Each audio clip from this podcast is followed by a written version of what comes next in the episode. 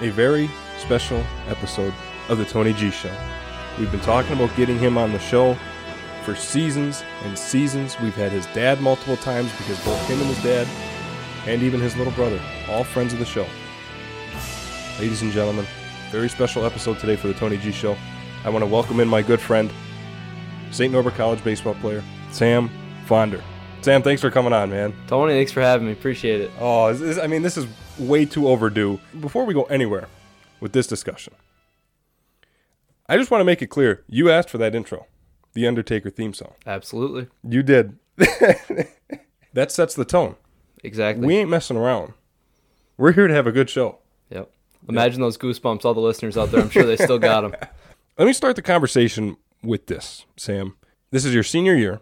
You are a pitcher for St. Norbert College Baseball. You spent the year at Gustavus Adolphus. Tell me about the transfer coming to St. Norbert College. What played into that decision, and was it a good one? You don't regret it, do you? No, don't regret it at all. Other than uh, than my roommate my sophomore year of college, uh, I'd say it was, Who was pretty, that? Pretty. It was you, Tony. No, that's correct. Yep. Um, Otherwise, pretty great transition. It was uh, real nice to come back closer to home. I grew up around here, went to Green Bay East with Tony, and Yep. nice to get back about 10 minutes away from my house, get to see the dog, get to see the fam, Yep. get to hang out with Tony and a bunch of guys I knew growing up, and play for Wally, great coach I know my whole life. So it's pretty awesome transition for sure. Good. I'm glad that you uh, you made the decision. I because for those who don't know, I've talked about it a couple times on the show. Sam is a year older than I am.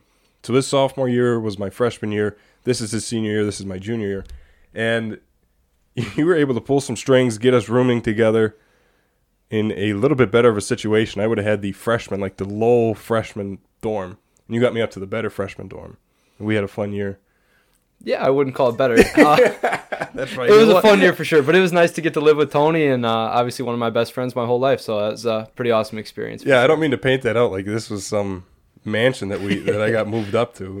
It, it was a little bit better, but uh, yeah, I enjoyed it, and yeah, we've been friends for a long time, so that kind of fit right in. Can I ask you about something in your mechanics? Because I know you've kind of been back and forth on this, and I've seen you pitch out of the stretch. I've seen you wind up. It seems like now you're fully committed to the wind up, correct? Uh, I'd still go back and forth a little bit. So when Okay. I'm coming in the game as a reliever, like you said, I've kind of had to do both, and uh, not really sure what the plan is, but whatever I got to do. If I'm coming in the game out of the pen, then it's just strictly out of the stretch. Sure. Uh, if I get the chance to start a game like I would in summer ball normally, or like I did a couple weeks ago, then yeah, I'll go out of the windup till I run into trouble or till something goes off with the mechanics. But just kind of whatever I'm feeling for the day. Sure. Can we discuss the young guns on this team so far? One in particular, Adam Kootway, who homered over the weekend as of this recording. That guy's got some talent. He threw someone out from right field that he had no business throwing someone out from that far away earlier in the season. Can you speak about the young guys on this team and the direction of St. Norbert College baseball after you graduate and head out? Yeah, well, first of all, Koué is an incredible player. Yeah, uh, he is. Just an absolute stud. That home run the other day, I don't know if that ball has come down yet. Uh, Yeah. Could not have come at a bigger time. Obviously, we needed that hit right then and there to stay in the game with Lawrence this weekend.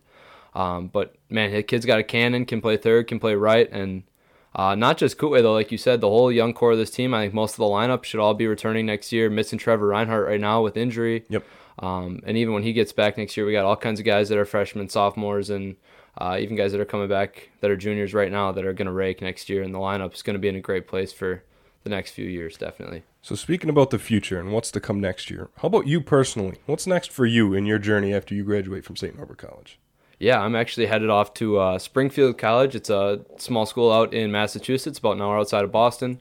I'm going for my master's in sport and exercise psychology, and then I'm going to be a grad assistant on the baseball team there. I got hired uh, a couple weeks ago, so I'm pretty excited about that. Yeah, congratulations on all that. It looks like the future is bright for you, especially as you graduate.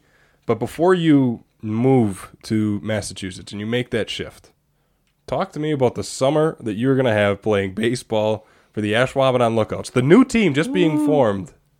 Yeah, the Ashwaubenon Lookouts, man, for sure. You got to stay tuned. Check them out on Twitter. Look for the schedule. Yeah, Tony's had my dad on here a few times. Uh, if Yeah. you guys know Jason, he can put together a great baseball team. We got a lot of St. Norbert guys, got a lot of other college guys, uh, guys me and Tony went to high school and played with. But it is going to be a fun summer for sure. It'll be nice to play with a lot of those guys and uh, just kind of pass some of the time that way. yeah. And speaking about what the talent that your dad has putting things together, how about uniforms as well? I mean, the guy just doesn't miss when he puts together a couple uniforms, and especially with the lookouts, the whole logo, the color scheme. I mean, They're pretty clean. They're Yeah. pretty clean. Yeah. and Tony knows that. Tony uh, Tony comes and announces the uh, Schwab A's Legion baseball games. I coach Correct. for them, and uh, so does Jason in summer, and they got some nice uniforms too. So he Yeah. definitely knows his stuff when it comes to the unis. Do you pick up from that? What do you mean? Are you creative? not like, your that. dad I'm is? not designing the uniforms like he is. no. Okay. No. Okay, this is just a born talent. You can't learn it and pick it up. I guess so. I mean, he's just he knows that drip, you know. Yeah, yeah, he does. He does have style. I mean, it, it's unmatched. I don't think I've seen anything like it. So, as we continue to talk about baseball, I'd like to make the shift. This is primarily where our conversation is headed because, you know, you and I, big baseball guys in terms of Major League Baseball. So, as we shift the conversation to that, can we preview the season? We're going to do that towards the back half of this conversation. Let's preview the season. Let's talk about, let's open up this general discussion for baseball. And let's start it here. The opening weekend for Major League Baseball just kicked off. Thursday was opening day. What are some takeaways that uh, that you took away from weekend number one? Well, let's let's go local first. Let's talk about the Brewers. I tell you what, obviously not the best start record wise to the weekend, and a couple things didn't go their way. Byron Buxton can really hit a baseball off him. Um, but wow, Corbin Burnes, man, he looks like a Cy Young candidate to me. If if that's not a top five in Cy Young, then I don't know what I'm looking at. Yeah, it's really interesting because the his prior seasons to this season haven't always been the most impressive. He's always kind of had a higher ERA, hasn't had the best control over his slider and and stuff like that. But it seems like he's starting to figure it out. I thought maybe when he first came up he'd be like a bullpen guy. But now as he's thrown into the starting role and he's starting to figure it out a little bit, it looks like he can be pretty impressive. Yeah, I mean that cutter slider. I don't know what you call that at 96, but Yeah, however, however slider, that's yeah. thrown, him he, him Cutter. going in the seventh, sixth, seventh inning, throwing that and keeping it 93 to 96. Uh, and then like you said, spotting up the way he has, he's really proven. I think he can stick in the rotation, and I think he's a frontline guy. Him and Woodruff are one A and one B to me. Talk to me about the rest of the Brewers. Let's start with the starting rotation that they have because you're a little more optimistic, I would say. Oh, maybe I wouldn't call it optimistic. You're a little more positive about the Brewers and their season they're going to have than I am. I think they're going to be very lackluster, and you know, opening weekend kind of shows it. Let's start with like the starting rotation here. Uh, Brandon Woodruff, Corbin Burnes, Adrian Houser, Brett Anderson. I mean, it seems like there's starts with a lot of talent and then it rather falls off pretty drastically, specifically after Corbin Burnes and then even after Adrian Houser. Yeah, it definitely tapers off. Um, yeah, like you said, the drop off from Burnes to Houser is pretty significant.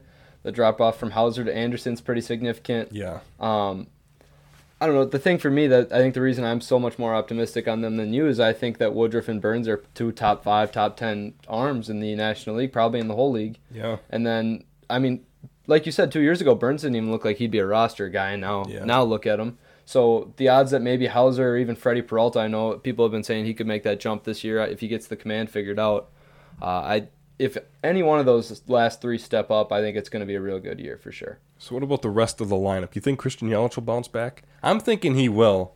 I, I've heard rumors around Major League Baseball experts that say this could be the new Christian Yelich. I think he'll bounce back.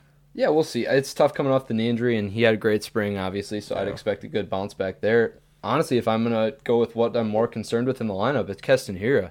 Yeah. Dude strikes out every other at bat right That's now. That's, correct. that's some scary stuff to me. I think that about Hiura. It seems like once he gets hot, he gets hot and hits like a home run every other at bat. But that lasts for like three, four games, and then he goes back to like striking. It's almost like a Mark Reynolds 2.0 type of situation here. Mark Reynolds, I like that. You like that? That's a good you like that comp. one? Yeah. Does he still hold the record? I don't know. I'm asking you, like you know off the top of your head. Does he still hold the record for like most strikeouts in a season? Because I think he did that. I think he had like 200. I think he had over 200 strikeouts in a season. And I think he did it with the Baltimore Orioles. That must have been back in like 2008, 9, 10. I don't think that matches. He still he still holds it. He's still the holder. He's got uh, he had 223 in a season when he was 25 years old. Oh my god. Number two is Adam Dunn when he was 32, 222. And number three, Chris Davis from the Orioles. Oh, yeah. Not Brewers Chris Davis, not old Brewers Chris Davis, Nope. but he had 219 when he was 30.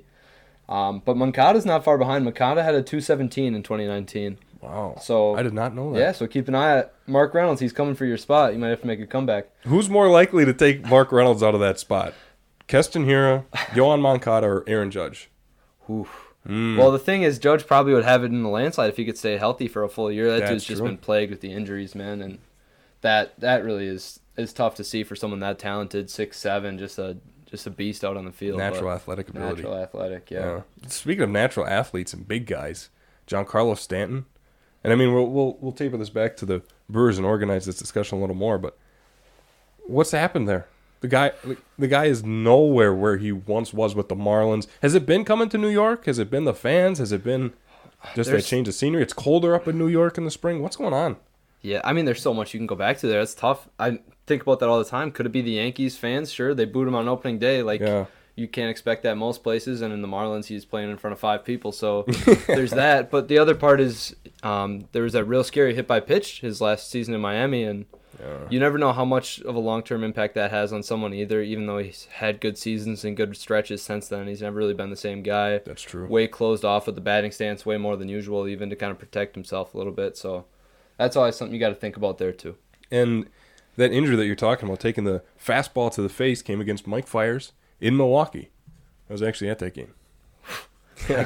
I would imagine it was pretty quiet in there when that happened. It huh? was dead silent when it happened, and it was on my birthday. You know my birthday, Yep, yep. 9/11. Yep. Somber day as it is, and then that happens at a Brewer game. I can't even imagine. Yeah, yeah, it was a. It was weird. That was a weird day to be at a, at a Brewer game. All right. Anyways, speaking about the Brewers, as we transition back to them, talk about their bullpen. Devin Williams, Josh Hader, even Freddie Peralta, as we've mentioned, kind of a hybrid starter or or a long reliever. Mm, what do you think about their bullpen? Going to be good this year or no?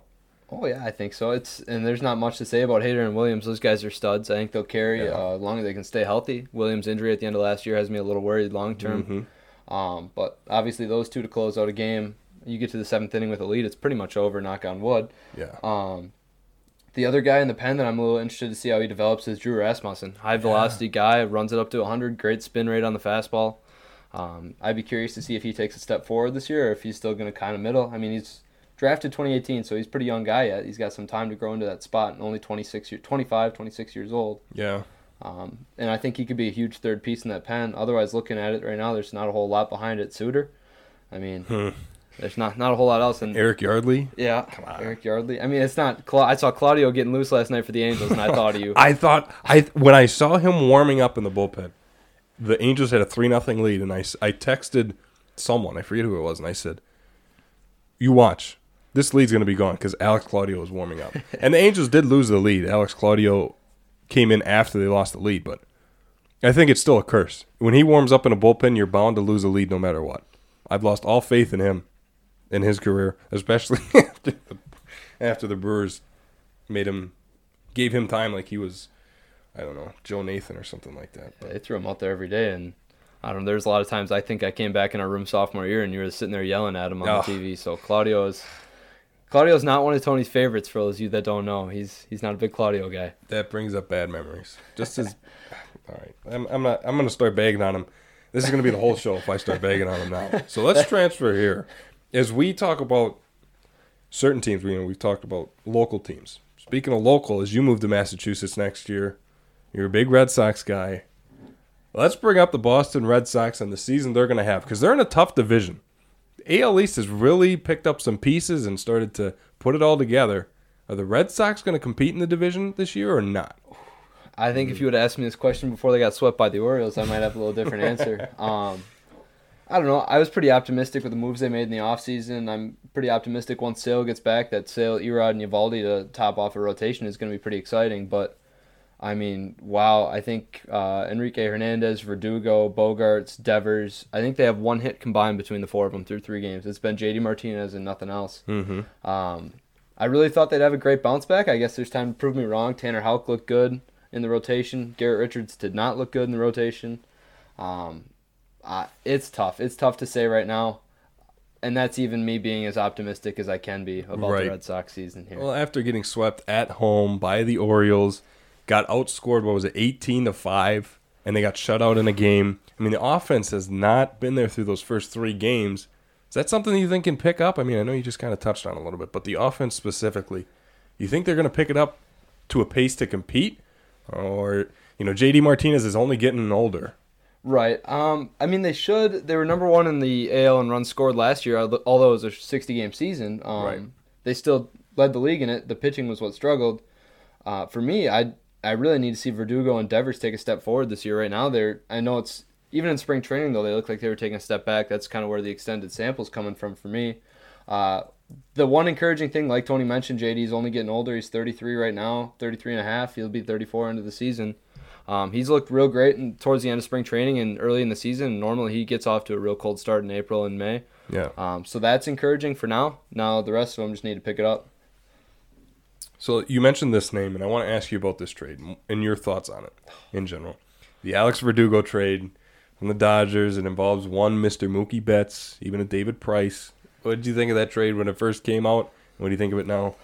Oh man, Yeah, I had to. I had to ask you. That's Mookie tough. Betts leaving Boston. I I don't know. At this point, I'm over it. I was real mad for a long time about that, and to only make matters worse, David Price might be one of my favorite Red Sox of all time. Uh, Tony knows how much I love the guy. Mm. Yep. Uh, try to emulate a lot of what I do after Price and the cutter and everything. I Yep. I work a lot off what I see from David Price, but I had heard at first, but at the end of the day, they weren't going to be able to pay him what he wanted to be paid, and Yeah. to be able to get back Verdugo, Jeter Downs is going to be a great prospect coming up at second base, and then um, they got Connor Wong out of it, a good catching prospect too. I mean, you got to be happy with that for Yeah. a return for a guy in last year of his deal. Uh, for me, the comp was always Machado in his last year with the Orioles. Um, when the Orioles moved him to the Dodgers, they netted one player back, Yusniel Diaz, outfielder who hasn't broken into the majors at all Yeah. yet. He's almost 26 now, and he hasn't done anything.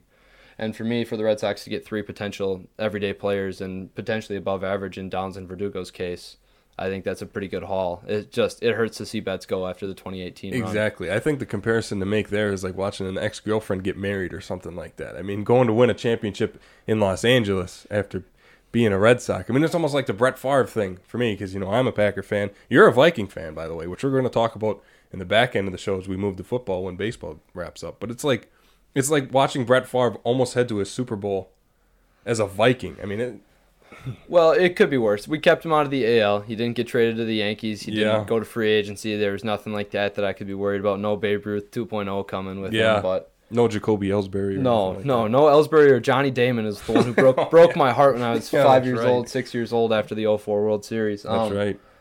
Man, I cried hard about that one. Yep. uh, I don't blame you. Yeah, but no, I I'm happy for him. Mookie's a great guy, great guy in the community, and fun guy to watch.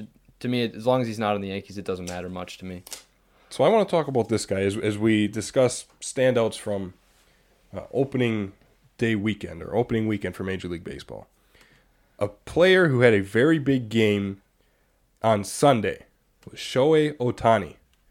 Angels DH slash pitcher was throwing 100 miles an hour, hit 101 a couple of times, and then switches over to hit a home run on the first pitch he sees as a hitter and sends it out of here. I think I forget the numbers. there's so 115.1 off the bat. So that's how hard he hit it. He has the hardest hit home run of anyone this year and the fastest fastball of any starting pitcher this year. That's what it was. What? Give me your thoughts when you hear something like that. I want to hear what you think about the career Shohei Ohtani could have and what it means for the Angels. I mean, I don't know. It's it's so tough to tell. And um, he missed a ton of time with injuries the last couple of years now. Uh, Tommy John even too. And uh, Tony, you can see it even looking up. He's batted 188, 190 in his last two seasons, but he's still only 26. And man, he looks like a stud at the plate, uh, two way position player or two way position player and pitcher there. Um, we actually had a little interesting debate last night watching the game. A couple of the guys and I. Uh, if you could only take one for Ohtani long term, you're talking pitcher or hitter at this point. It's real tough to say. Um, he's he's looking like he could be a two way stud. Yeah. Which way would you lean with that? Yeah, let's explore that a little bit. I'd lean hitter. I would because I think you know, he's had arm issues in the past, which is primarily why he's only been a DH for the last couple of seasons. I think if you were to really pound him as a hitter, he could be a 3 310 320 hitter, 40 home runs in a season. I think if you were to focus on one, I'd go I'd go hitting. What do you Yeah? I, that's but that's the thing is he's got top ten hitter upside. But at the end of the day, you look at it, he's a guy who's a starting pitcher, and he sat 96, 97 into his 100 pitch his 100 pitches yesterday. He pitched up it pretty deep in the game. yeah, that's true. I mean, if you got a starting pitcher that can do that sitting that late, I know he was walking a ton of guys. I think he walked five more yesterday. But man, if he can get some of that stuff ironed out, there's no, not nothing to say he couldn't be a Cy Young candidate every year either. You know. Right. Yeah. That's a. Oh my god. I, I, So let me let me ask you about this then. Let's put some perspective on it this way. Why are the Angels never competing? A lineup with Shohei Ohtani, Mike Trout, Albert Pujols, even. Granted, he's in the back of an end of his career, but I mean, it's still talent. Anthony talent. Rendon too. Anthony Rendon they added. I mean, wh- what's going on here? Why aren't they competing? I know they just added Joe Maddon as a manager uh, recently heading into this season, but is is that does it really depend on the manager? I mean, what why why are they not competing with all that talent, generational talent after generational talent that they have in that lineup? Yeah, that's a that's a great question. I wish I knew the answer to uh, just the same. I mean, it's not Now like an here's the thing. Let me, if we're reading off, let's let's talk about this rotation then. okay. So you got Ohtani in there, and this is why I think if you had to pick one, that's why you leave him as a starter. Here's how you round out their starting five right now: Okay. Dylan Bundy, he's okay, he's yeah. good, He's all right. average pitcher. Andrew Heaney, he a little over the hill. Alex Cobb, DFA'd by the Orioles. That's how you know. Uh, probably shouldn't be pitching in Major League Baseball anymore. no. And then Jose Quintana, to uh, former Cub and White Sox, who also has struggled with the consistency to round out that rotation. And is So- only getting older. And he's only getting older. Yeah. So if you want to talk about why could they be struggling, that's that's kind of what I'm pointing at right there. Yeah. That, that would be a big issue. Mm, so why wouldn't they add there? I, I wonder what's going on in the front office that they don't- don't add starting pitching. Yeah, I thought that Rendon signing was real weird, especially if they weren't going to make a big push. I thought Yep. I thought maybe Rendon two years ago and then Bauer this past off season is kind of the way they'd go, but they really didn't make a strong push at him. It seems like maybe they'll target someone in free agency after this year, but I mean Trout's only getting older too. He's 29 now. That's That's, true. and 31's usually 31, 32. You see the end of a player's prime. That's you don't want to mess around with that too much longer. And I get that they got Pujols under there for a lot of money, but still, if you're in that contention window and you're not spending on pitching right now, I'm that really confuses me. Right. And the thing with the the whole Trevor Bauer situation, I think they had a prime opportunity to make a run for him. He ended up in L.A., the other L.A. team with the Dodgers. He was obviously looking for big money, obviously looking for an opportunity to become the ace of, of a rotation, even though he's behind Clayton Kershaw now. But he could perform better than anyone that he's around in a starting rotation. He could have easily done that with the Angels. That would have made them an immediate contender, and they didn't really make a big push for him. It didn't seem like they were one of the finalists to land Trevor Bauer. So I don't get what plays into that decision. Yeah, I'm just as confused as you on that, Tony. I mean, right now you look at the AOS, you got them, you got the A's, you got the Astros, and all of them are kind of middling teams. The Astros have lost a lot. Verlander's out for the year. They lost Cole two years ago.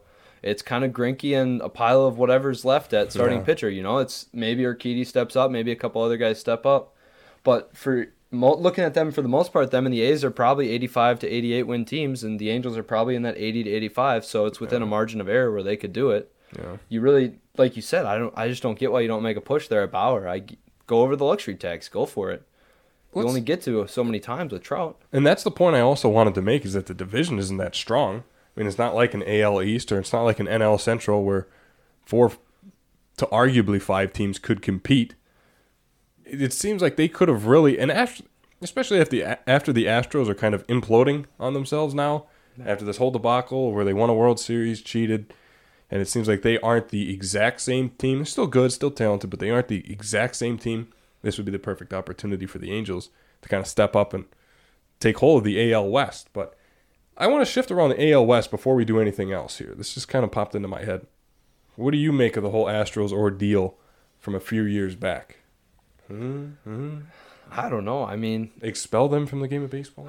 All of them? well i'm a red sox fan they got implicated a little bit too so i'm i can't Yeah, say too much true, i can't that's say too much Okay. um that was just a little apple watch though nothing serious No, just a little no. apple watch No, um, no. no banging on trash cans or anything. um But no, I obviously I think what happened was wrong, but I think a lot of those players served the punishment. Um, obviously the the apologies were kind of half-hearted out of Bregman and out Yes. of Correa and Altuve, and they've all kind of taken on this villain role now. But I think maybe getting those 60 games under their season with under their belt with no fans last season, um, now maybe getting to go into it this year, like kind of a couple years removed, but still having not seen any fans, that might bode well for them because I think people that kind of wears off.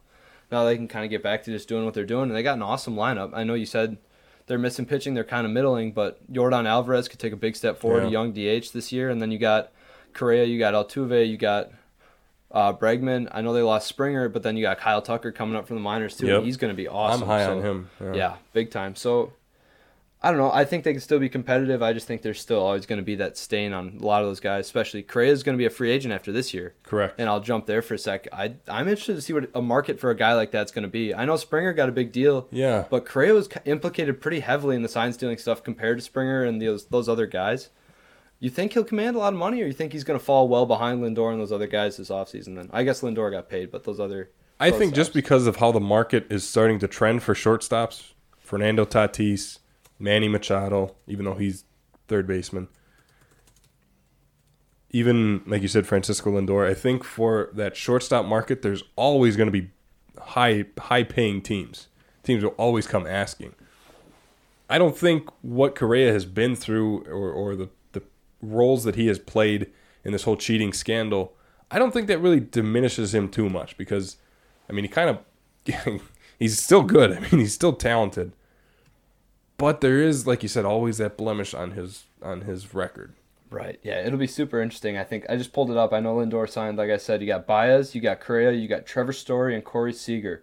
All 27 to 29, all hitting free agency after this year. It'll be super interesting to see where they all land. Let's talk about the manager for the Astros, Dusty Baker, 71 years old. You think that's a good fit taking over for AJ Hinch, or do you think that they should have gone a little more youthful to handle the situation? I like what they did there. I think they picked someone who they knew could handle that pressure. Dusty's been there, done that with a lot of these teams. I think Right. he's kind of a good fit for them. Um, and obviously, Hinch wasn't mature enough to handle the whole ordeal, and obviously neither was Cora, which hurts me to say. But Yeah. to be play such a big part in that as well, and then to go over to Boston and do very similar things is is tough on maturity. And I think Dusty's a pretty mature guy, someone who can handle that pretty well. That's a good point. As we talk about, there's there's a couple of different directions I want to go with the Major League Baseball discussion. We'll go here first because as we're talking about individual players and stats, I'm going to put you on the spot here. You are big on the fantasy baseball, as am I. We're in our own league. You're pretty good at it. Give me some players to watch. Maybe some under the radar guys. Maybe some guys who are on the radar that people aren't necessarily thinking. Fantasy baseball advice from Sam Finder. Go ahead. Oh man! All right, so let's we'll talk deep sleepers then. You can go get them in any league. All right, so I'll give you one NL pitcher. I'll give you one AL pitcher. All right. Yep. NL pitcher you're going to like here is going to be Trevor Rogers. He's a lefty starter from the Miami Marlins. He's going to be there four. He's actually going tonight against the Cardinals. Uh, so Trevor Rogers has been kind of a middling prospect for a while. I think he's 24, 25 years old. Um, but this year, if you're looking at him, he's been up to 95, 96 with the fastball in spring training from the left side. Yeah. Uh, great strikeout upside. A lot of what he's doing right now and this kind of rise he's made reminds me of Burnes last year Sure. in spring training before the season got kind of put on hold. Um, that's a guy I'd like to watch. That's kind of a sleeper I'd keep my eye on in the league. Maybe not pick him up right away, but that's hold for a while and see. Now, if we're going across the AL, uh, we're going to go back to the AL West, go to the Mariners. Yusei Kikuchi. He's a lefty lefty starter. That's his name, Yusei Kikuchi. Wow, I'm Um, surprised you pronounce you pronounced that right. I I have pronounced it right because I think I own him in every fantasy league I'm in right now. I'm I'm all in on Yusei Kikuchi. Um, Fair. 27 year old came over from Japan two years ago, three years ago. Kind of been around 91, 93 with the fastball, getting hit around the yard a little bit. Uh, but the advanced numbers show that teams are struggling to make contact with him. He's got a real funky delivery. Um, this offseason, he came back and he's up to 97. I was watching Wow. him pitch his first start against the Giants. Uh, got touched up for two home runs, so three runs in six innings, but he struck out 10 guys. And I tell you what, he looked real good. Um, it was going in that sixth inning. It was only one run too. It was, it was a big mistake pitch that he left out over the plate Sure. uh, to give up a two-run bomb. But 10 Ks in six innings, so keep an eye on him. That's interesting. Okay. And don't go looking for either one, Tony, because I got them. I know. I was thinking about writing them down, but I was like, well, if Sam's telling me, then he probably knows about them and he has them on their roster. What about some hitters? Where do we think that there's going to be a lot of offense generated from in terms of fantasy baseball numbers? well, that see that depends. I think when I kind of go after guys, I like targeting these sleeper pitchers that can kind of develop. I think you can get these arms out of nowhere. Yeah. I think with the bats, I like these more established ones. Tony mentioned it a little bit. We're both really high on Kyle Tucker to kind of. Obviously, everyone's drafted him. He's rostered, but that's a guy I'd move for before it's too late. That's a guy who's 30 home run, 20 steal upside, uh, which is great. Prospects that you're going to look at to come up is Kelenic should be up. Jarred Kelenic in a couple weeks. Yep. Um, that's a guy who, if you can go get in the league, I think Kelenic's going to be awesome. Uh, Wander Franco, too, from the Rays. Those two should be up this year, and those are two top prospects who are going to absolutely mash once they get up.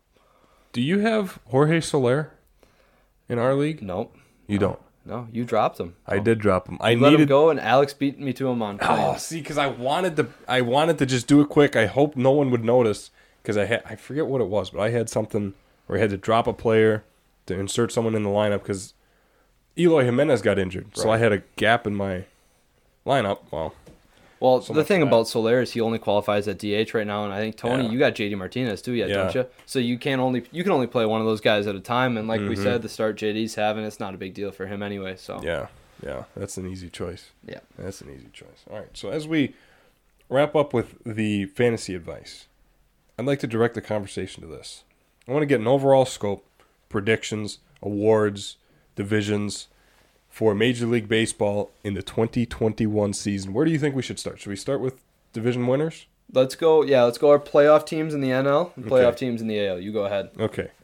And just so everyone knows, you know, you and I know, but the listeners, this is something Sam and I do, I mean, every year. And Every we've year. done it for like last three, four MLB seasons. We've predicted the entire division, how it how it plays out, the playoffs and stuff like that. I think you've been more accurate than I have been. I don't know if either one of us have been accurate per se, but I think I've been a little more accurate than you. Yeah. Well, I, I remember picking teams that I, we don't have to get into that. All right. Well, let's start the playoffs. I'll start in the AL with the AL East. I think who's going to win that division is going to be the Tampa Bay Rays. Wow. I do Okay. think the Rays are going to win out the AL East. I think there's another wild card team in the AL East, but I'll get there when, when I discuss wild cards. The winner from the AL Central is going to be White Sox. Sitting at one and three right now, but I think they're going to bounce back. Eloy Jimenez is going to come back midsummer. It seems like, which hurts me. By the way, you know, as I mentioned that I have him on my roster in fantasy baseball. Besides the point, I think the White Sox will bounce back. Bounce back. I think it's going to be them and the Twins that are going to be very close. I do think there's another wild card team in the AL Central. Twins, probably. White Sox, Rays, my two division winners. The third division, Astros. Yep, I'm going Astros. Okay. Those are my division winners. Rays. What did I say? White Rays, Sox. White Sox, Astros. Wild card teams. I'm going to go with Twins, Yankees. Oh, what do you think about that? I knew you were You're waiting for me. it. You're hurting me. I know. I yep. knew you were going, but Yep. it's all right. All right. Uh, let's see. To match you across in the AL, I think in the East it's going to be the Yankees coming out. As much as that hurts me to say, hmm Okay. um, I really actually Tony's high on the Rays. I really think I, I would have the Rays third or fourth. I think they're Really? in battle with Boston, and both are going to miss the playoffs, or it's going to okay. be close. Um, so I got the Yankees coming out of the East. Uh, when we're talking the Central, I got the Twins. I really think the Twins are just a step above the White Sox yet, and I'm worried about La Russa sure. and the chemistry with the White Sox, especially Anderson's got hurt last night again. Tim Anderson. Yeah. And then obviously Jimenez is out too. Uh, that could be a pretty interesting dynamic. Uh, in the West, I think I'm going to go with the Angels. I think I think they're going to be okay. I think the pitching like is going to be okay. They might move for an arm. They got good prospects. Jo Adell could be up. Uh, those are my three division winners there. The wild card teams, uh, yeah, I think I think the Blue Jays is probably a good pick for that. Um, Mhm, if they can get their pitching together with Vlad and Bichette and some of these guys in the lineup, Springer over there. Yeah. Uh, that'll be a big one. Um, and I think the White Sox will be the other one too. Um, I don't see the A's or the Astros kind of coming out of that West wild card spot. The one to keep an eye on though, real sleeper, is Kansas City Royals have an awesome lineup. Sure, So keep an eye on that. They don't have a lot of pitching, but great lineup. I do like the AL Central a lot more than I think people are giving them credit. I think even the Indians are still still talented. I don't think they're going to be very competitive, but I think they're talented, and I like that division a lot. The Tigers, I mean, are what the Tigers are. But yeah, and they should have good young pitching up soon too. Casey Yeah. Mize and Yeah, Matt true. Manning and all that. So Nick Brower, Nick Brower, if you're listening, I want Casey Mize in our fantasy baseball league. Let's move to the NL, uh, the the National League, as we do our American League uh, playoffs, how to play out. Let's go National League. I'll start in the NL East, and this is a tough one. This is one of the most competitive divisions in baseball. I'm gonna go. You ready for this, Sam? let's hear it. I'm gonna go Mets. I'm with you. I'm with Really? you. Really? We're on the Mets. Absolutely. We're all in on the Mets. Yep, Syndergaard coming back in July. It's over with. I love their starting rotation. I love even the pickup of a guy like Taijuan Walker. Yep. I mean, their starting rotation is going to be dominant this year. They haven't played a game because the Nationals and Mets had to um, put up, put off their opening day for COVID reasons, of course, because COVID has to get into everything. But yeah, that's my pick coming out of the NL East is the Mets. Yep. My pick in the NL Central, Cardinals. I think that's an easy, very straightforward one. I think they're always competitive. I don't think the division is going to be this good this year. I mean, the Reds had a bunch, a lot of talent last year, and they couldn't go anywhere with it. Pirates are what the Pirates are. I'm not high on the Brewers. I'm not high on the Cubs. I think this is the Cardinals division. NL West. This is also a tough one. A lot of talent up and down this roster. I'm going to go with the Padres. I'm going to go with the Padres. They're going to edge out the Dodgers. The Dodgers are, of course, going to be in the playoffs. They're a wild card team. But I think the Padres are going to take the division. My other wild card team, I'm going to go all the way back to the NL East. I'm going to say Braves. Oh, like that. Yeah, I like that too. A lot of talent, a lot of young talent, and they- they even have some playoff experience under their belt now after the past couple of seasons. I like the Braves as a wild card team. I like that. Okay, But man, the NL is a gauntlet. I'm with you on It the is. Mets in the East. Um, I think any of those five teams can legitimately win it in there, though. Philly's awesome. Even they the Marlins? Nola, they got Harper. Huh? even the Marlins. Marlins are great. Marlins won their division last year, didn't they? Either that or wild card. They were in the Yep, playoffs they were in the regardless. playoffs, I think Sixto could come up and be good. I just mentioned Trevor Rogers, That's true. Pablo Lopez. Real good rotation. You never Okay, know. Fair. Uh, I think any of them could win it over a full season. Um, but I'm going with the Mets there in the Central. Uh, Tony knows I'm going with the Brewers. Right. Yeah, Um, that's right. Yep, I, I really do think it's going to be a good year for them. A lot better than they think. Um, be wary of the Cardinals though. If Arenado bounces back, be wary wary of the Cubs. Kimbrel's looked great to close Mm-hmm. the first two games this year. Um, that would make me a little nervous if he's back into old Kimbrel form, uh, shutting down games for them, and we see a little bounce back from Bryant, Rizzo, Baez, Sure. uh, whatnot. But I got the Brewers coming out of the Central. Um, we go over to the West. I'm going with the Dodgers, Tony. I can't I Mm-hmm. can't go all off the board like you with that. Um, it- Fair. It's it's safe. Yeah, I get it. it's safe. Yeah, it's tough to say the Dodgers aren't going to win the division. I mean, they, they might win 120 games. I mean, they're insane, man. Yeah. Um, wild cards, I got the Padres. Um, for one, for the other, this is where I'm really struggling right now. Yeah, I Um, it's a tough one. But it's second you could go all over the board with that. Yeah, I'm gonna go. I'm gonna go with St. Louis. I'm gonna go with the Cardinals. Okay. Um, just because they maybe have a little weaker division, kind of fend off the Cubs and fend off the Pirates and pick up a couple extra. I think those teams in the NL East are just going to beat up on each other, man. I think they're all going to be in that 80 to 90 win range, and whoever comes out of it with maybe a game lead over the other at the end is going to take it. That's going to be a fun division to watch. I hope there's a lot of primetime games out of that division, the NL uh, East. So, you want to continue to do this? Let's work our way to the championship here, the, the World Series. Yeah, give me your NL champ, AL champ. My National League champion, I think. Padres. Okay. Yep. Okay. I'm not going Dodgers. I'm not doing it. Okay. Not going Cardinals. Not going Braves or Mets. I'm going Padres. I do think they need to add a piece around trade deadline time. Maybe get another weapon out of the pen or something small like that. They don't need much. But I like the Padres as my National League champion. Out of the American League, hmm, this is another one, another tough one. I'm gonna go Astros. Wow. I think Astros All right. and I think Padres World Series. You're all in on Kyle Tucker. It sounds like, huh? it's not necessarily Kyle Yeah. Tucker. It's just the rest of them. Sure. I think there's a lot of talent. I think there's experience, and I think they have a chip on their shoulder. Believe it or not, after people kind of discounted or put the asterisk next to their World Series, I think they're a little mean coming into this season. Started out four and all. I like them. I think Astros, um, Padres World Series. Interesting. Interesting.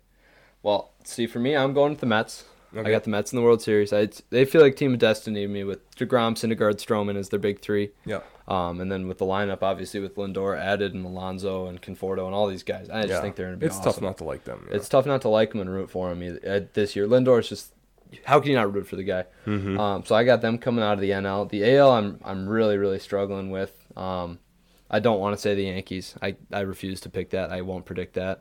um, don't be surprised if they do, but I, I just can't pick that. Um, so I'm gonna go ahead and I'm gonna say the Twinkies are gonna come out. I'm Okay. the Twins are gonna come out of the Central and, and go there. Uh, Kenta Maeda is probably the most underrated pitcher in baseball. They got a real good lineup. They do Um, get a good lineup. They- just like Tony said about the Padres, Twins got to add a piece at the deadline. Yep. But if they're in contention, I see no reason why they wouldn't. So Speaking of, you know, you mentioned I don't want to make this this pick. I don't want to have to say this. I'm in the same boat for my World Series. I think the Astros are going to edge out the Padres. I don't want it to happen, all right? Let me make that crystal clear. I would love for the Padres to win a World Series. I would love for the Mets to make it and win a World Series. You know, I think a Cardinals Yankees World Series would be very interesting. But Astros, I mean, they're the team to beat. They're coming in with an edge on their shoulder. What, what's up? I mean, they're Yeah. the Astros. I think they're going to be the 2021 Major League Baseball World Series winners. All right, we'll see if Zack Greinke and his 75 mile an hour fastball can get him there. I got the Mets going though. I got Mets are the team of destiny this year. Okay. Mets. don't sleep on the Mets. Yep. I like that. I like that. I want to touch on awards. Yeah, let's do it. Where do you want to go first? We'll start with AL MVP. I think that's easy enough. I think we all know where that's going to be. If you want me to go first on that, it's going to be Mike Trout, man. It's Mike Yeah, Trout. is. It's always Mike Trout. I agree. okay, you're with me on that. Trout's the AL no MVP. further elaboration No is necessary. It's Mike Trout. Exactly. It's Mike Trout. It is there's Mike there's Trout. not much more to say. yeah. Let's go across the NL. Uh, Frankie Lindor, Francisco Lindor, man. He's Really? I'm telling you, he's feeling good. And I made this. I thought about this well before he signed that extension. I thought maybe playing in the contract year, but I think Lindor's coming back. 35 home runs, 20 steals, 25 steals, playing in the vengeance this year. Mets are gonna be good.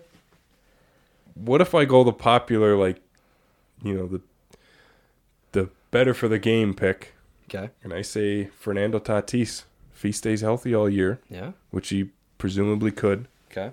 I think that is a guy that is going to hit 30, 35 home runs, drive in over 100, over 110. A guy who's going to bat well over 315.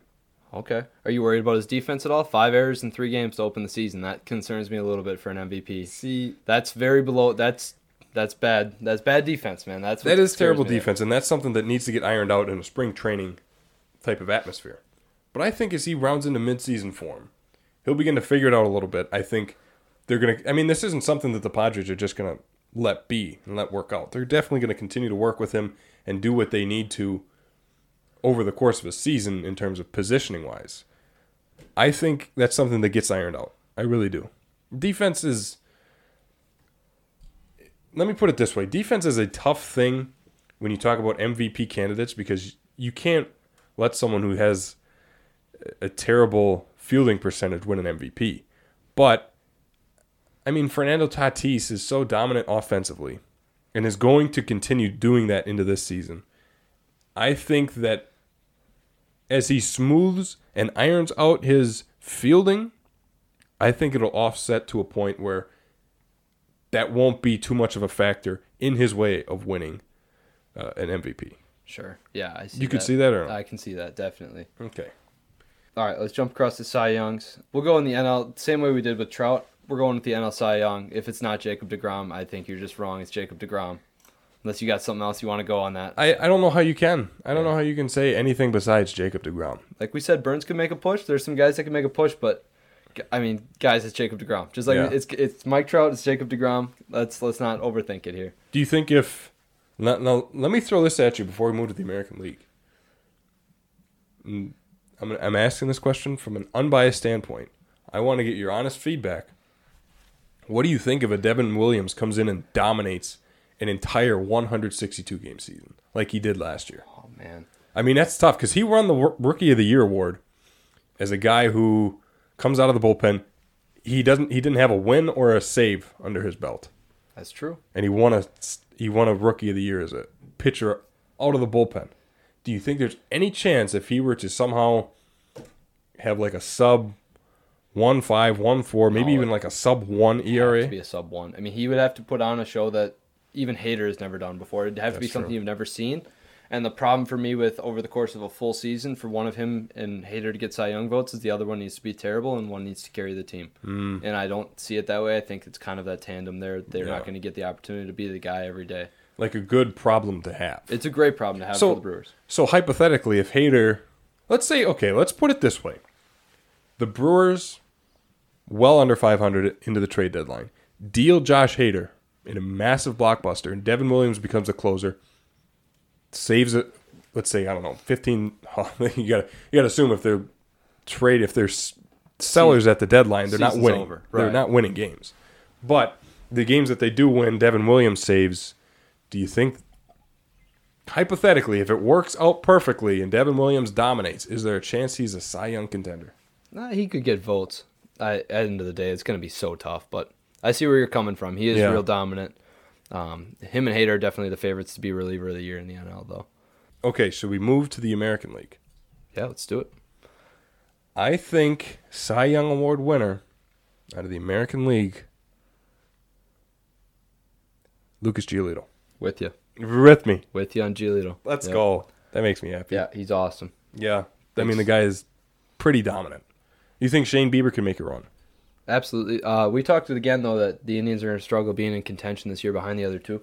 Which does play a Um, factor. That does play a factor for sure. I think people pay attention to the teams that are winning big. I mean, Rick Porcello won a Cy Young, and he did not deserve it based on winning 20 games. Yeah. So if Giolito's there and the White Sox are good and they help him out, that's where you're going to see those votes. With Bieber, if the Indians win 80 games only, it's going to be tough to say. Talk to me about this guy because there's a lot of hype around him winning a Cy Young. You're not so bought in on him. Gerrit Cole for the Yankees. He's kind of struggled Right. here as of recently, spring training into this season. You think he could make a run at a Cy Young? Maybe. I mean, he's a dominant pitcher. He's been for a long time. Uh, Yeah. Him and Bauer, though, and I don't know how much this has been touched on, but MLB's checking for pine tar and they're checking for illegal substances during games now. That's true. Um, and Cole and Bauer are kind of the two big guys that are really known for being so blatantly obvious about using it for spin rate and whatnot. And that concerns me over a full year if they actually start punishing guys. Um, if Bauer and Cole are going to be some of the two that are hurt the most by that, that could really impact their chances at Cy Youngs. That's our picks, right? Yep. MVPs, Cy Youngs, they're all pr- pretty straightforward. I mean, it's hard to make a case against or for any one of these players. I mean, especially like guys like Mike Trout, Jacob DeGrom. I mean, they're sure ins practically if they stay healthy and perform. I mean, how do you vote against them? Can we discuss? Is there is there another award that you'd like to discuss, or can we talk about? I mean, we can go rookie of the year if you want, or if you want to switch gears, we can go for that too. See, I always struggle with rookie of the years because I don't know prospects like you know prospects. Yeah. So you can let's go over rookie of the year. Yeah. Give me your picks, and let's discuss who you think are going to be the rookie of the years. Yeah, um, NL, I got Dylan Carlson, young outfielder for the Cardinals. I think Mm, he's interesting. he's taking a big step forward in spring training. Got a nice power swing. Uh, that's someone who wouldn't surprise me to uh, make that jump there and win Rookie of the Year. Um, in the AL, though, that's the tough part. We talked about if Kelenic gets called up in the next few weeks, I think he could win it. That was the name in my head. If they hold him for a month for service time reasons, I think Tristan McKenzie, fourth starter from the Cleveland Mm, Indians, could make that too. run too. He is awesome. Over the Yeah. course of a full year, I think he's going to be pretty good. Interesting. Tristan McKenzie. Who has him in our league? Tony G. Okay. Good job, Tony G. Now, I, I want to discuss this point with you on Major League Baseball before we move on to uh, the NFL, before we wrap up this interview. On this on the last episode of the Tony G show, I discussed Major League Baseball and where it was headed, changes that I wanted to see, changes that I thought are impl- are being implemented that I don't like where do you see the direction of Major League Baseball headed under Rob Manfred? Rules that you want changed, rules that you think are being changed that you're either for or against. Talk about Major League Baseball as a whole. Oh, man, it's tough. I think as a whole, there's something to say about how much Manfred seems to care about the game. He seems to really care about growing it, bringing fans in, bringing new viewers, bringing, uh, getting more kids to play it growing up, and Yeah. uh, things like that. So you can't knock Maf- Manfred for how involved he is. I think. Um, for me, the problem comes in some of the ways that he's trying to cater to these new fans. Though he's trying I to agree. make baseball too much like. The cool thing about baseball is Tony knows it's a great saying, and I, um, he's heard it his whole life. Sure, is there's no time limit in baseball. Yeah. Uh, there's there can be two outs. Look at our game against Lawrence this weekend for St. Norbert. I mean, two strikes, two outs. Came down to the last batter. Isaac Gerhart gets hit with a pitch. We come back and we win that game, and it's a conference game. Yeah. We win a conference game off that. Um, with Manfred putting these base runners on second in the extra innings, making that a full time rule. Um, he's doing all these. He's got the pitch clock ideas they're trying, all this kind of stuff. They're taking away from what makes baseball baseball. Those things are what bug me. Baseball is one giant, one giant chess game, one giant strategy game. And if you don't like watching baseball for three and a half hours, you don't like watching baseball for two. Uh, So to me, true. it doesn't matter how quick or how long the game takes. That's the beauty of baseball. And especially the, the thing that I really that really gets on my nerves is the the extra innings runner on second thing. It's so artificial. It's so fake. Where does it come from? And plus, it, I'd argue that baseball is more intense as it moves into extra innings. Yep. Because, especially when the home team is hitting, any swing could end the game. Absolutely. So Well, and I don't get why is- you why you're trying to shorten extra innings. Right. I mean, you talked about it. Extra innings are awesome. So we talked about growing the game, Yeah. and Manfred wants to grow the game, right? Supposedly, that's that's kind of the hope there. At least that's he should have the best interests of everyone in mind. yeah. Now the problem with what he's doing with these guys on second is, like you said, Tony. Are you going to turn on a game if it's in the 15th inning? Absolutely. You might run. You might run home to get that game on because you're like, wow, Exactly. this is like intense stuff. Like they've been going for a while. It might even be a second baseman out on the mound throwing some position player throwing, Yep. and they're trying to stay in this game. But you put these runners on, they're getting these games done, all of them in 10 or 11. I mean, what's the point of that? We all got lights. These guys want to play the Yeah, game. They're go. getting they're getting paid more than enough money to play the game of baseball. Let's play the game of baseball the way it's meant to be. And you know, I, I was listening to a baseball game over this uh, over the past weekend, and an announcer was saying, talking about the rules and saying, now we don't have any more of those 18 inning games or whatever. And I mean, just to pound home that point is that, I mean, that's kind of the point. Who doesn't love that? 2018 World Series, Tony, game game 5, Nathan Eovaldi. Come on. Come on, tell me that wasn't one of the best baseball games you've ever watched. One of my favorite baseball memories was the Brewers, even though they lost this game in the playoffs in Los Angeles, the game that went like 15 innings. Yep. I remember that game so specifically because I was sitting in the chair. You were sleeping when we were roommates. That was this year. and I, I think I woke you up a couple times at screaming, or I think I threw the hat down or something like that when, when they lost. But I mean, like that. That's the point, is that it's supposed to get to that point. It's supposed to be 15, 16 innings of sudden death baseball. That adds to the drama, man. Like I, those games are so great, especially in the postseason. I just I don't agree with that at all. Yeah. I get why they're trying to do it for maintenance purposes. I it takes away from the entertainment. It takes away from another little piece of baseball. It's just beautiful, and that's that's something I I struggle with for sure. Let me ask you this one last question, and then I want to talk NFL with you. DH in both leagues, yes or no? Really? no. I disagree with you. I know, I know, it's tough, and I go back and forth on this one all the time. I know that there's a. I'll probably get yelled at for the saying it's strategy aspect with the pitchers, but there's something to be said about it's a game of chess. You wouldn't swap out all the pawns for a bunch of queens. To me, I think there's something in the beauty of that. Um, now I was watching a game last night and Padres Diamondbacks and they walked the bases loaded to get to Chris Paddack with two outs since Yeah. Chris Paddack's not gonna hit for nothing since he's just a pitcher. Um, so that part that's like frustrating kind of stuff to watch. And I get that. But for me, it's just like I said, it's another layer of why baseball is so awesome, and that's why I really can get into the sport as a whole. The thing that I really pound with this point is the injury aspect of it. How many times have we seen a pitcher get injured running the bases or hitting? It happened to Jimmy Nelson. It changed the entire direct direction of his career. Yep. Sliding back into first base, ripped up his shoulder, and he has never been the same since. He's coming out of the bullpen for the Dodgers now. A guy like Adam Wainwright is a big injury that I think about. He injured himself a couple seasons ago. Zach Gallen's out for Really three months early. right now for the Diamondbacks, month to three months with a forearm injury from swinging a bat. And it could all be avoided if it were just designated hitters in both leagues. yeah. Now Tony, uh, this is a this is a good one for you because you like the Brewers. Yeah. You know Brandon Woodruff is a beast when he's got the bat in his Oh, hands. yeah, so now true. tell me how does that hurt you? See, that's why I'm all over the board on this because that Brandon Woodruff home run, that's that's electric stuff. That playoff home run by Woody, come on. See, but if you implement the designated hitter in both leagues, then you can do like the Angels did last night and just not use it, right? Yeah, they might not let Woody hit for himself though. Well, yeah, you may be a little less likely to do that, but mm, you're right. It does take away the the whole uh, pitcher's raking or whatever that's called. But Yeah, pitchers who rake. It's not a whole cut and dry thing. I think that's the thing that I'm getting at. I don't. I Right. couldn't tell you one way or another, but I think it, there's a lot of people that say, "Oh, it should just be the DH or just be one way or another." And I think there's there's beauty and there's positives in both elements. That's a good point. And that that's a good way to conclude that baseball discussion. Now, I do before we wrap up want to talk NFL with you because as I mentioned earlier in the show, you are a Vikings fan. Yep. Have spent your life in Green Bay. Explain that des- decision. I've heard it before, but for the listeners of Tony G Nation, explain that decision to become a Vikings fan.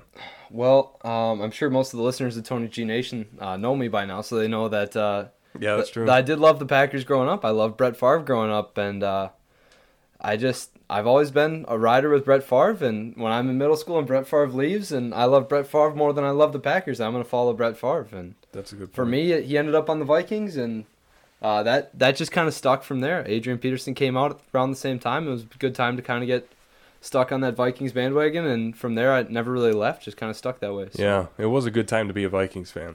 That that one game bef- with the Saints Oh, this Get me gets started you on the up. bounty program. I Oh, see the man. steam rolling off your head, coming out your ears right now. The Saints, Vikings, Bounty Gate. Hmm. I mean, that could have been another Super Bowl ring for Brett Favre in Minnesota. Could have been the first Super Bowl for Minnesota because you know they haven't won one yet. I just don't know. Oh, thanks, Tony. Yep. Appreciate that. I just wanted to run that by you. I didn't know if you've heard that before. He's gonna get the right left combo from me after the show for that one. Um, no, but I tell you that that uh, that Super Bowl. I don't know who I was talking to yesterday about the what ifs on that. Can you imagine the way that that Favre and Rodgers split would be perceived differently if Favre ended up winning a title with the Vikings? Yeah. Like that would just be. And let's be honest, I think he would have if it wasn't for Gregg Williams being the dirtiest coach in NFL history and setting up a bounty program in New Orleans. Sure. That's all I got to say on that. Okay. Let me let me put this spin on it. How would a Super Bowl have gone? Peyton Manning, Brett Favre, Come on, it's Brett Favre. Colts, Vikings. Okay. It's Brett Favre. It's Brett Favre. Come yep, on. that's fair. And that season, it seemed like the Vikings were pretty destined. I mean, that was a good team. That was a good team. Chester Taylor, one-two combo. So, speaking of your one-two combos from the Vikings, what are the?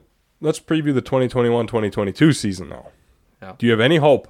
What do they need in the draft? Where do you need to see changes to have optimism in your Minnesota Vikings? See, I got some optimism though. That's the thing is, Okay. a lot of people are on me about this, about how I think they're going to be real good this year, and I've been already catching some flack from some of my friends who are Packer fans out there. One of your roommates, Christian, I'm sure I'll catch some flack Yep. from. For me, the big thing is Barr's coming back on defense. He missed all last year. Kendricks missed a big portion of last year. Anthony Harris is gone, and Anthony Harris was really, really bad last year. And then replacing him with Xavier Woods from the Cowboys is big. Danielle Hunter's back off an injury. Michael Pierce is opting back in as a nose tackle, and we just signed a nose tackle, Dalvin Tomlinson from the Giants. Sure. So those are all big additions across the board for the Vikings.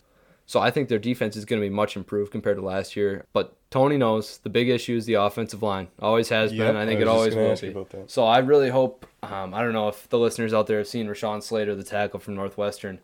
Wow, if he falls to the Vikings, might as well get uh, get ready for a little trip to the Lombardi because that guy on the other side, woo! Okay.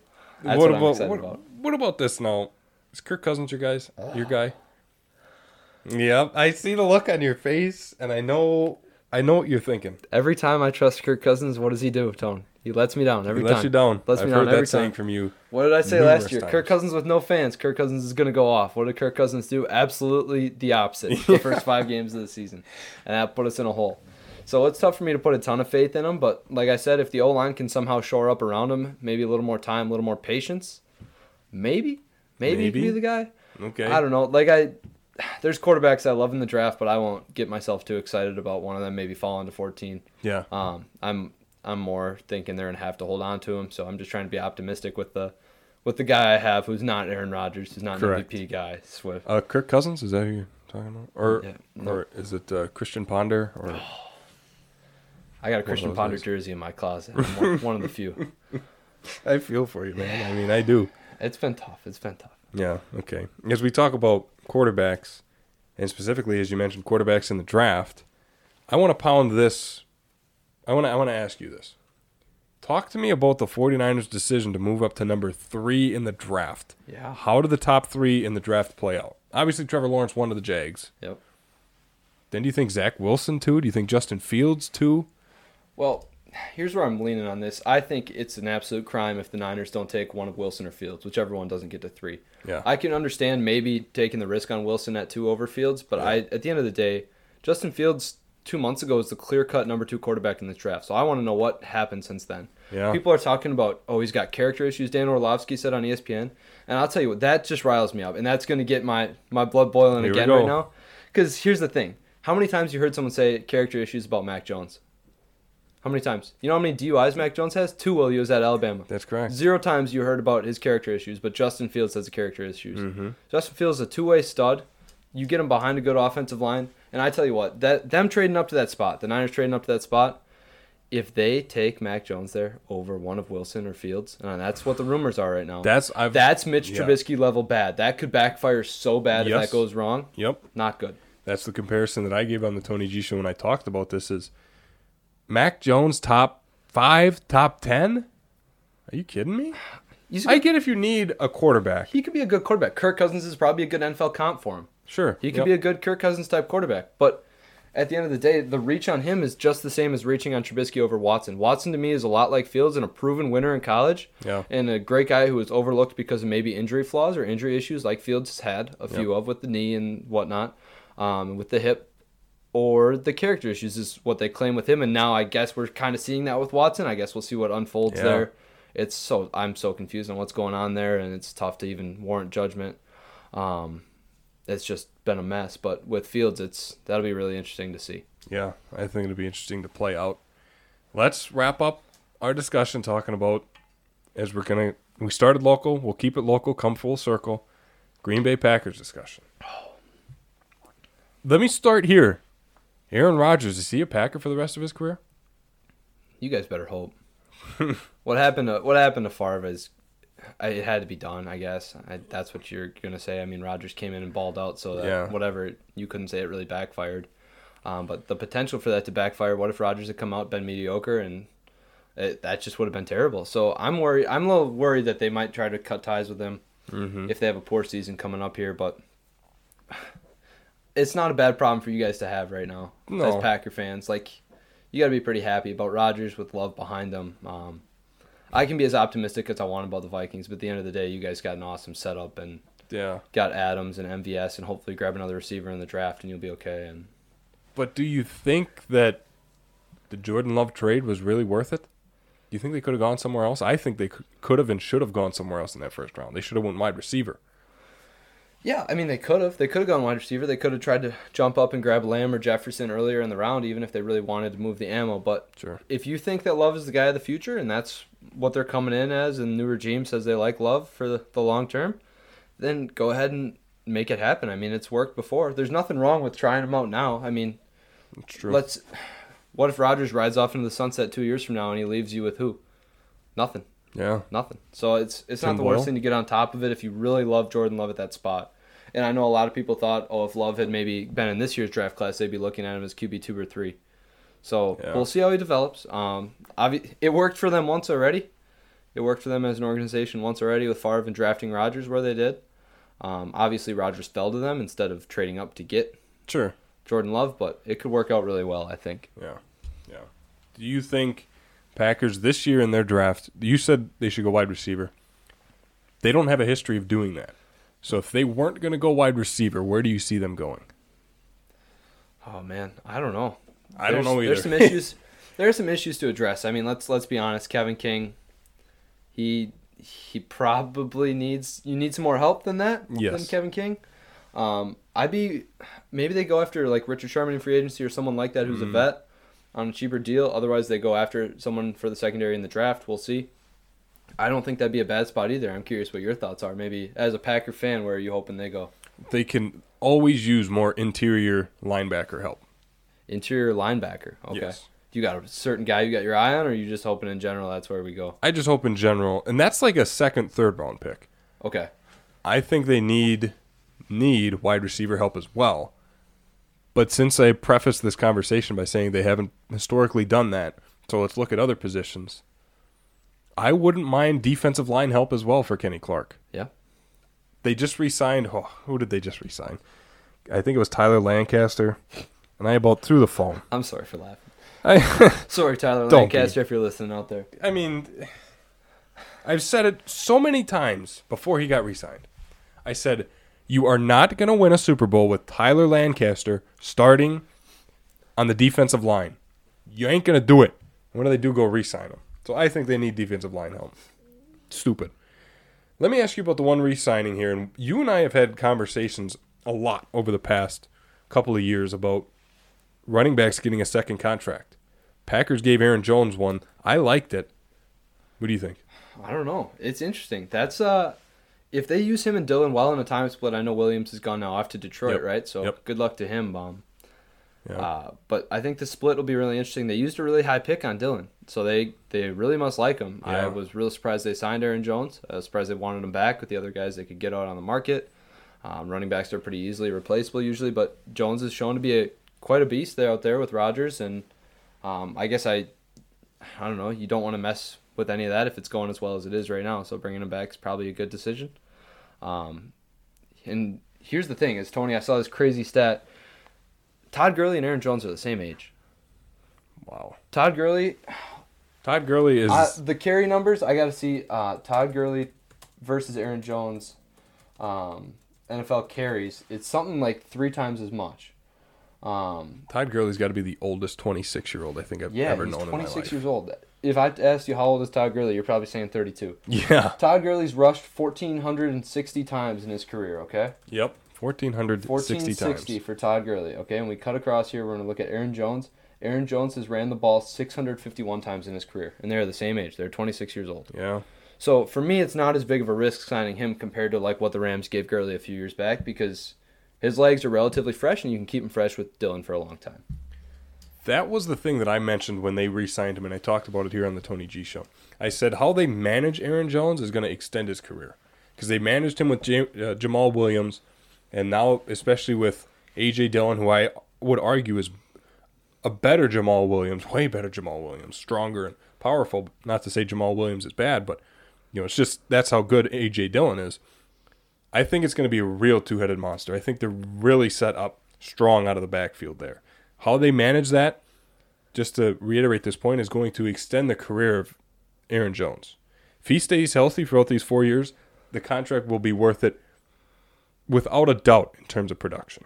Absolutely, yeah. So that's where I'll put that. All right. Let's wrap this this interview up here, Sam. I, I, you don't know I'm going to ask you about this, but Oh boy, is there a golf outing in our future? You and me. I got to see your swing, Tony. I don't know if I can count on you. Let's be honest here. Me and Tony got to head out to Mr. Golf or somewhere and and get Yeah. swinging, and I got to see what Tony's working with here. Yeah, I But mean, absolutely. you know, I'm no Tiger Woods, but More, you look more like uh like Bryson to me. Little Bryson DeChambeau look to you. I look that in shape, really. I wouldn't say that. Never Okay. mind. Never mind. John Daly. Wow, John Daly. Smoke a pack of cigarettes while I'm golfing too, or what? Absolutely. Okay. Yeah. Yeah. All right. Well, well, Sam, I, I enjoyed this. It was well overdue you coming on the show.